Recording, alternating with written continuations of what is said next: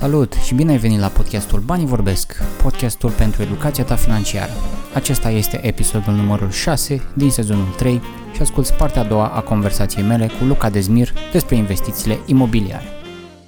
Vreau să-mi satisfac o curiozitate proprie. Am auzit, uh, am avut un coleg la birou care făcea, cred, o mică jonglerie, să spunem, și anume uh, deținea uh, un apartament, iar din chiria pe care o prima pentru acel apartament plătea uh, rata unui credit la o garsonieră și cred că avea ambele spații uh, închiriate, date în chirie, se mutase înapoi o perioadă cu, uh, cu familia. Există și varianta asta în care ce îmi vine dintr-un loc să se ducă să plătească da, altă? dacă, asta numai dacă uh, creditul pe care îl iei, banca îți asimilează ca și sursă de venit chiria la un alt, uh, ăsta, la un alt apartament deținut sau nu în proprietate, că și aici e o întreagă discuție. Deci, uh, situațiile trebuie iarăși discutate uh, de la fiecare caz în parte. Pentru că sunt unele bănci care nu, acumula, nu asimilează veniturile din chirii ca și surse de de venit financiar, cum ar veni. Dar, în principiu, teoretic se poate face chestia asta. Acum, ce să zic, depinde iarăși cât de... Mie mi se pare un pic overstretch, sau cum să zic eu așa, o, te întinzi un pic mai mult decât ți-e plac acum, pentru că eu am trecut printr-o criză financiară și îți faci niște calcule și așa și vine o criză de asta și îți dă total peste cap. Deci calculele trebuie făcute la niște marje care, cu care să fii Uh, cum să spun, să fii ok din punct de vedere emoțional. Încă o dată spun, nu faci investiții ca să fii într-un roller coaster. Poți să faci chestia asta dacă ești tânăr și așa, dar dacă ai deja familie, nu faci investiții ca să fii într-un roller coaster din asta, când sus, când jos emoțional. Le faci eu, cel puțin la vârsta mea am ajuns că nu mai... Uh, deci vreau să le fac și am un management al riscului în care riscul să fie calculat și chiar dacă se întâmplă uh, worst case scenario, deci cea mai proastă eu știu, evoluția lucrurilor, să am un plan B sau dacă e posibil și un plan C care să mă salveze. Pentru că nu, asta e părerea mea. Dar sigur se poate face și la limită. Um, ai vorbit mai devreme și de ideea de a uh, cumpăra uh, apartamente într-o sau alte tipuri de imobile cu o stare, să zicem, precară, în care poate alții nu ar crede dacă doar l-ar, l-ar vedea, să le renovăm și apoi ori să revindem, ori să le dăm uh, în chirie. Care sunt lucrurile la care trebuie să, să avem grijă sau să ne gândim înainte să facem așa ceva? Foarte bună întrebare. Există așa numitele uh, defecte ascunse care nu se văd de obicei la structură. Aici ai nevoie neapărat în momentul când faci așa o achiziție, ai nevoie de niște specialiști. Ce înseamnă specialist? Un structurist, adică un inginer care se ocupă cu structurile, ca să se uite la clădire și să spună, domne, băi, asta e varză, e coaptă, e, n-ai ce să mai faci aici, aici e problemă de structură și nu poți să o refaci decât dacă bagi milioane de dolari că e, eu știu, uh, o clădire istorică și nu poate fi dărâmată. Deci ai nevoie de un structurist care să se uite. Ai nevoie de un specialist în instalații electrice de apă ca să vadă cam care e situația și cam cât ar costa o refacere și ai nevoie de un uh, constructor care este în amenajări interioare și exterioare, depinde despre ce vorbim. Deci este esențial când faci o investiție imobiliară, mai ales dacă ai în vedere o investiție de fixing, deci de reparare și vânzare sau ulterior închiriere și mai ales dacă e o sumă mare, este esențial să fie formată. Eu n-am înțeles chestia asta când am început să-l uh, citesc pe Kiyosaki, el tot vorbea de echipa mea, echipa mea. Ce echipa păcii? Da, domne, așa e. Ai nevoie de o echipă de specialiști, pentru că nu poți să fii specialist în toate. Românul crede că poate să fie specialist și se duce la uh, apartamentul ăsta și se uită și zice, da, aici mă costă 500 de euro, dincolo 800 de euro, nu știu ce, da, o cumpăr. Și vine și aduce specialistul și el zice, domne, pare rău, aici trebuie toată instalația electrică dată jos, nu vezi că pușcă și așa. Și cât mă costă? Păi te costă vreo 5.000 de euro. Păi da, am calculat 500 de euro. Păi dar îmi pare rău, deci m-ai chemat pe mine să mă uit. Nu m-ai chemat.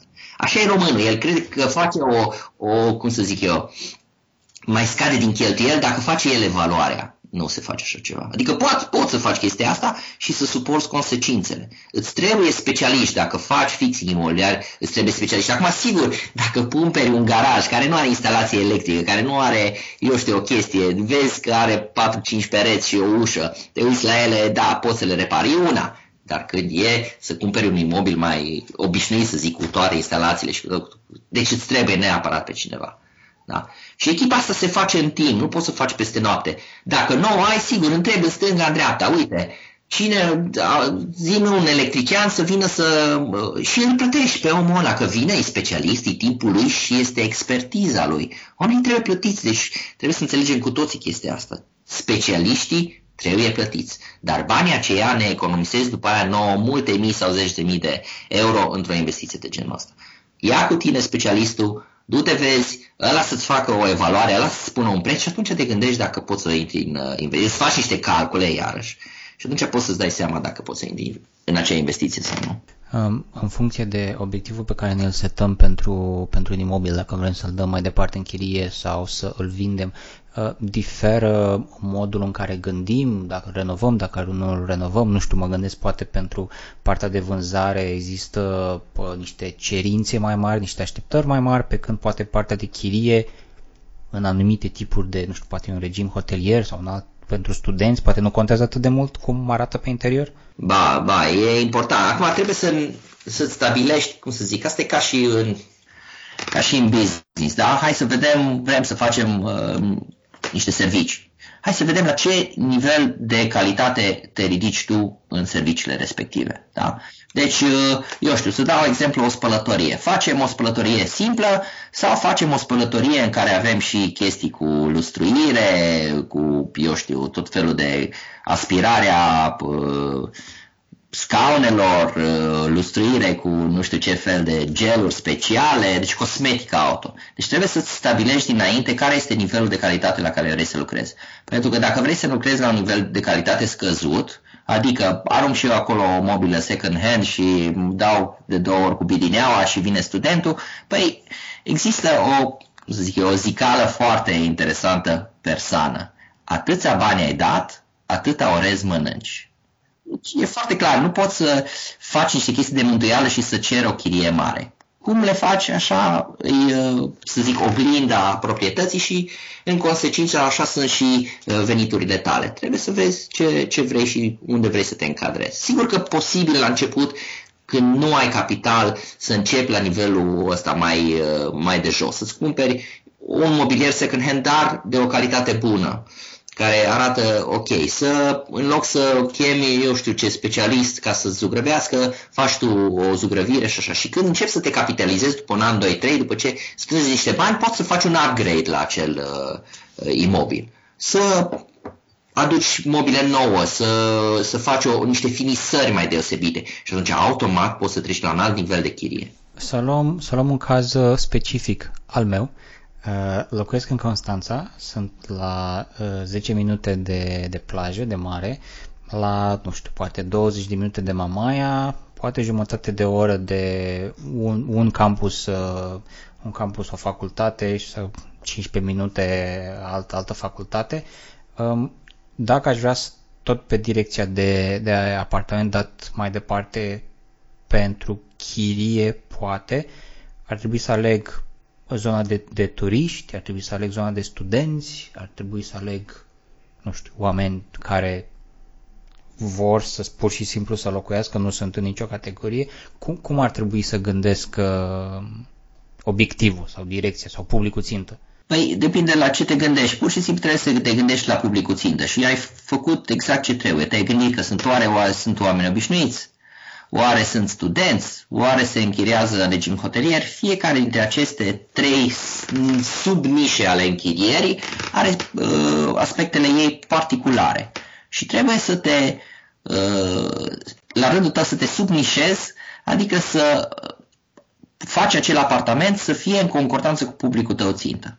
Depinde ce vrei. Dacă vrei să închiriezi pe termen lung la niște chiriași și să nu ai bătaie de cap, sigur se poate chestia asta și atunci vei, probabil vei câștiga mai puțin. Dacă vrei să câștigi mai mult, atunci poți să intri în zona de închiriere în regim hotelier, dar care are sezonietatea uh, ei, pentru că vorba aia iarna sunt mai puțini oameni care vin să, să facă baie, dar e posibil să existe un, uh, cu ghilimele de rigoare un turism de afaceri, da? să vină oameni care uh, ajung în Constanța pentru business sau uh, pentru ceva legat de business și pot să existe și în perioada aia închirieri, dar va trebui să fii tot timpul conectat la telefon, va trebui să fii tot timpul în priză sau să ai, eu știu, pentru curățenie, ca să eliberezi să cureți pentru următorul client sau să ai o firmă specializată în domeniul ăsta. Deci pur și simplu trebuie să vezi ce îți dorești. Și atunci te adaptezi, dar trebuie să te adaptezi la publicul țintă. Din ce mi-ai povestit uh, până acum, sunt foarte multe tipuri de investiții imobiliare, inclusiv în România. Dacă ne gândim doar la trei categorii mari, terenuri, case și apartamente, care simți tu că merită cel mai mult, care are cel mai bun randament sau poate că, nu știu, depinde doar cum le exploatezi? Da, mai sunt și spațiile comerciale și este un, uh, un, o zonă interesantă care pot să fii în zona asta sau pot să nu fii, depinde de depinde din ce perspectivă vorbim. Da? Să zic, dacă vorbim din uh, perspectiva investitorului obișnuit de rând sau cum să-i spun eu, obiș- omului obișnuit care, eu știu, își cumpără un apartament care să-l închirieze, sau dacă uh, vorbim din prisma unei afaceri, pentru că și investițiile astea imobiliare pentru închiriere pot să fie încadrate în structura unei afaceri. Uh, dar, în principiu, încă o dată, trebuie, e de la caz la caz, trebuie să vezi exact pentru zona în care ai acea proprietate imobiliară sau dacă vrei să o cumperi, ce se pretează cel mai bine și cât timp vrei tu să investești în, uh, în zona respectivă. Principiile sunt, sunt la fel, adică, hai să spun altfel.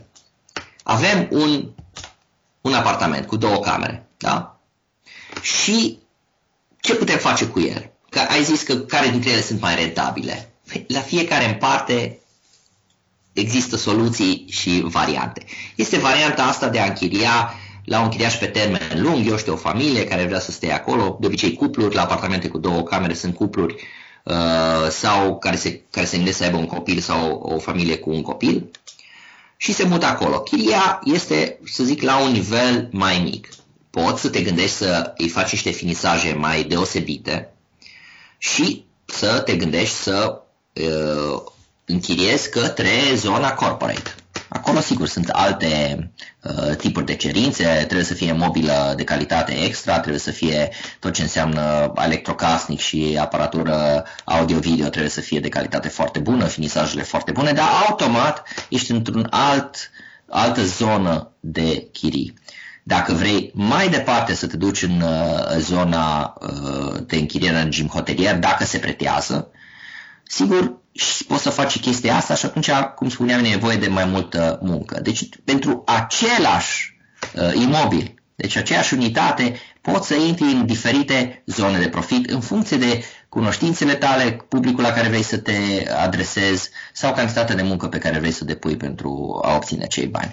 Deci, nu poți să zici că apartamentele cu două camere sunt cele mai, eu știu, rentabile sau depinde de la caz la caz. Și aici intervine și, cum să zic, imaginația și capacitatea uh, proprietarului de a pune în valoare acea, uh, acea, acel imobil, acea proprietate și de a marketa acea proprietate și de a vinde acea proprietate cu ghinimele de rigoare către viitorii chiriași. Deci, de la caz la caz e diferit.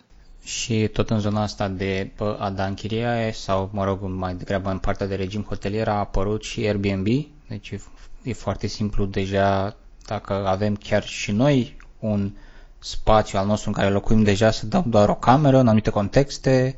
Sigur, sigur. Se poate face și asta, se poate subînchiria dacă ai o care, casă cu multe, uh, multe disponibilități, adică multe camere care sunt sau multe, sau măcar încă o, o cameră care este liberă și nu te deranjează prezența străinilor, pentru că și aici e o problemă, pe mulți dintre noi ne deranjează, se poate închiria în, în, în regim din ăsta de subînchiriere, cum ar veni, și uh, vine lumea în casa ta.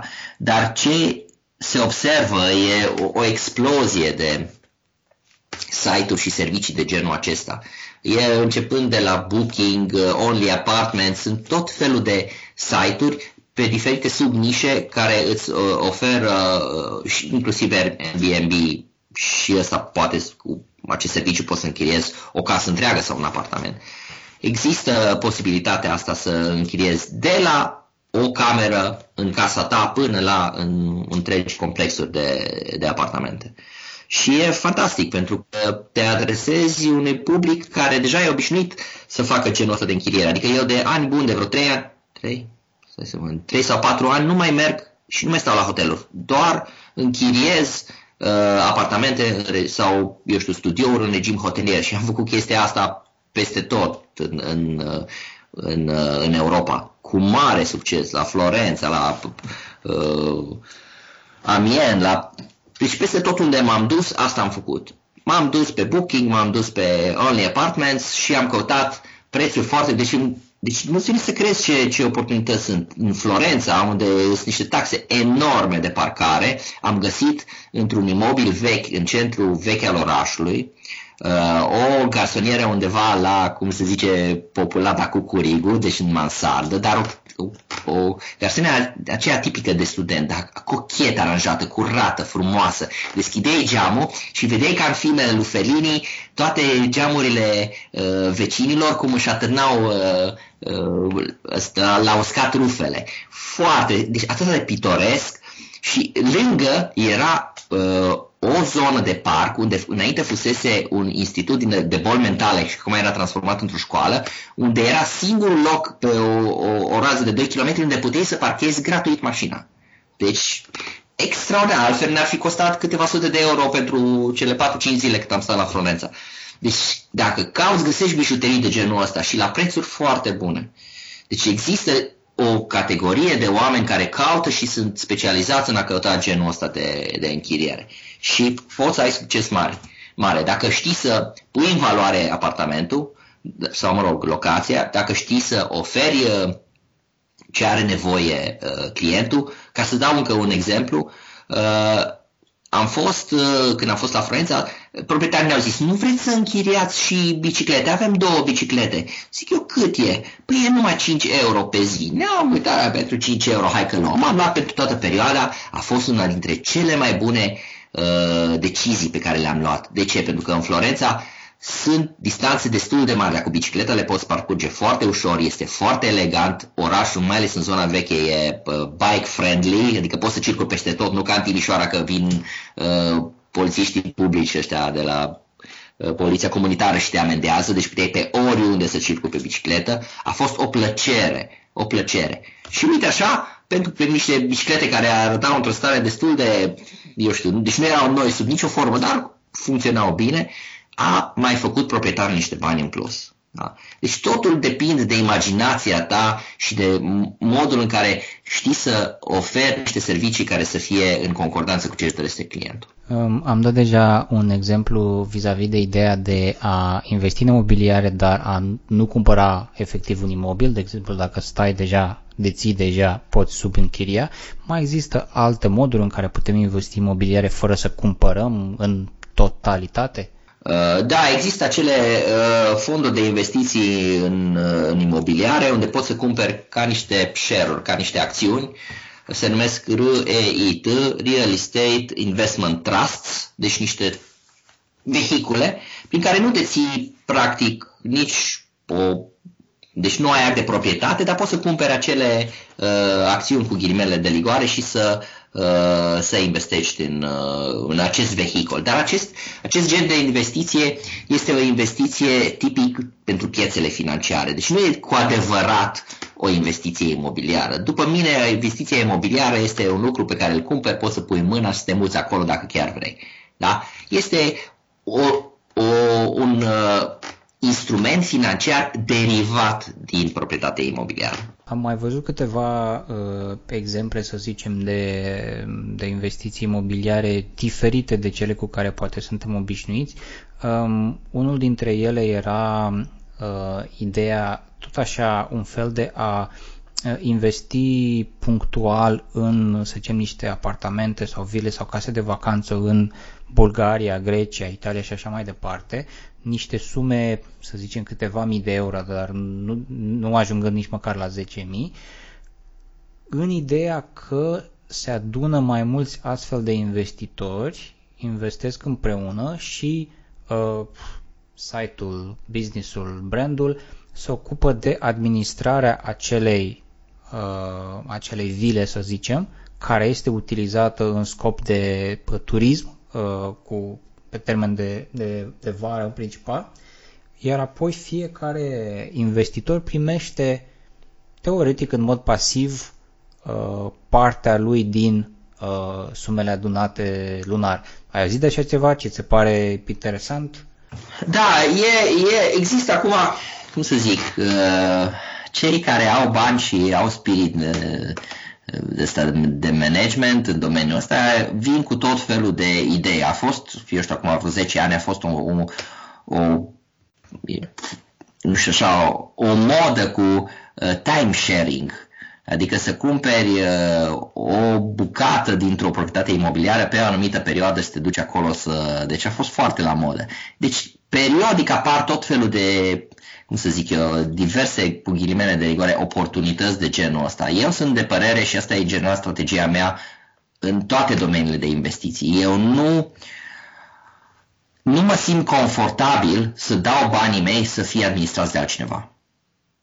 Eu prefer să administrez eu o investiție, chiar dacă sunt la început și mai fac greșeli, dar din aceste greșeli învăț. Pe când dacă cineva îmi administrează banii și îi pierde pentru că i-a făcut el greșeli, eu nu învăț nimic în chestia asta. Da? Și i-am pierdut și nici n-am învățat nimic. Asta e o chestie de, cum să zic eu, de uh, personal, asta mă ajută pe mine ca să merg în direcția în care doresc.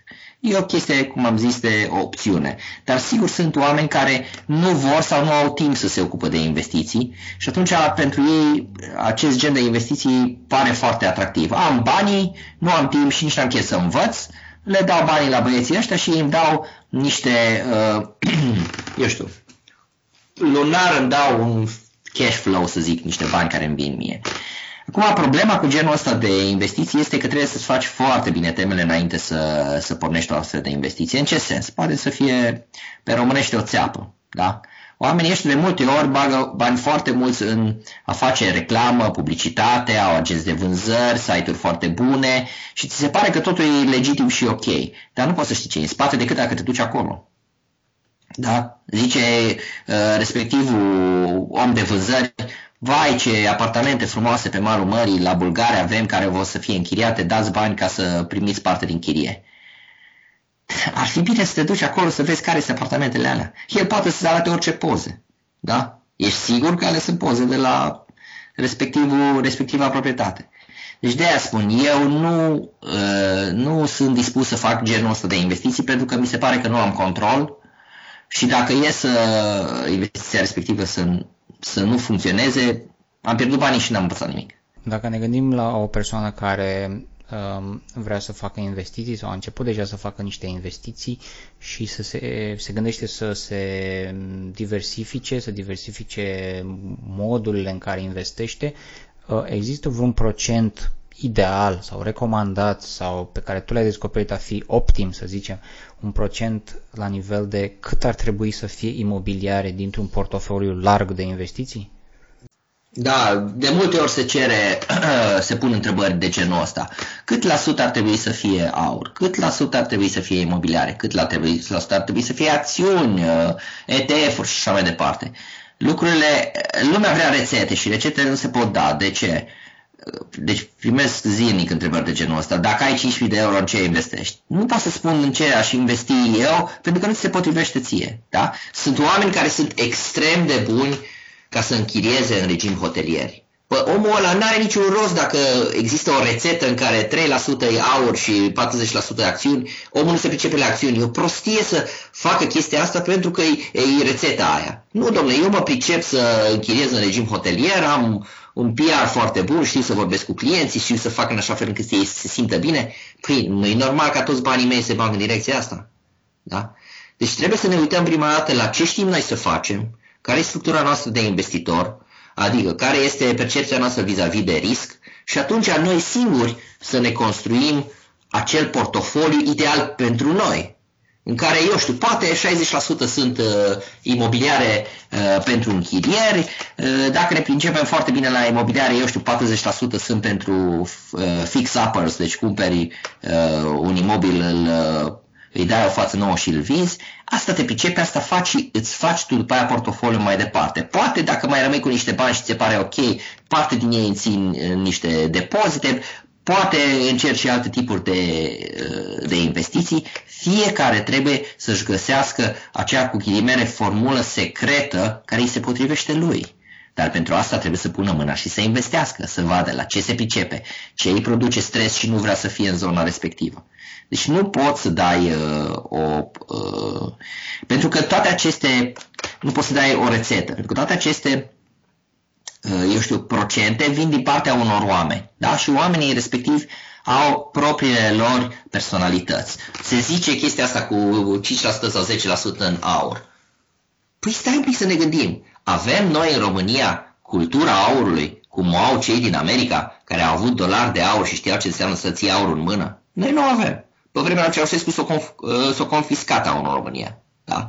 Deci ar trebui să încetăm să mai preluăm niște date și niște rețete prefabricate care vin din alte zone uh, cu altă cultură investițională și încercăm să ne formăm, să ne formăm noi în primul rând cultura noastră investițională adaptată la zona românească și fiecare să-și găsească acea formulă care îi se potrivește lui.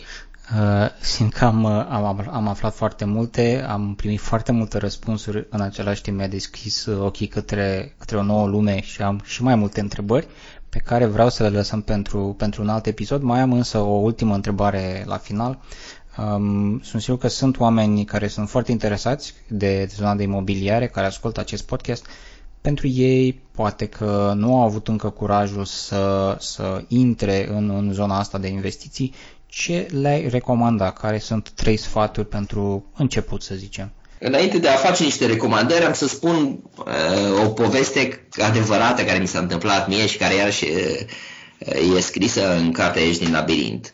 Uh, cum spuneam, când am fost student, am făcut acea, uh, să-i zic acum, privind retrospectiv, acea investiție imobiliară. Am cumpărat acea casă de la țară și după câțiva ani am vândut-o. Și asta ar însemna că am avut o anumită experiență și uh, ar trebui să nu am niciun fel de trac când abordez o nouă investiție. Dar nu era lucrul ăsta. Între timp am citit cartea lui Kiyosaki, am văzut că uh, trebuie să abordezi investițiile cât mai larg, să încerci cel puțin să faci investiții imobiliare și investiții pe piață de capital, să vezi care ți se potrivește. Și era o perioadă în care cum spuneam, începeam să strângem încet, încet, fiind o familie la începutul ei și profesiunea la începutul ei, nu aveam anumite eu știu, venituri prea mari, dar strângeam și economiseam lună de lună niște bani și încercam să facem cum a zis Kiyosaki, să ne plimbăm prin uh, zona unde stăm sau prin zonele limitrofe și să căutăm la vânat de proprietăți imobiliare.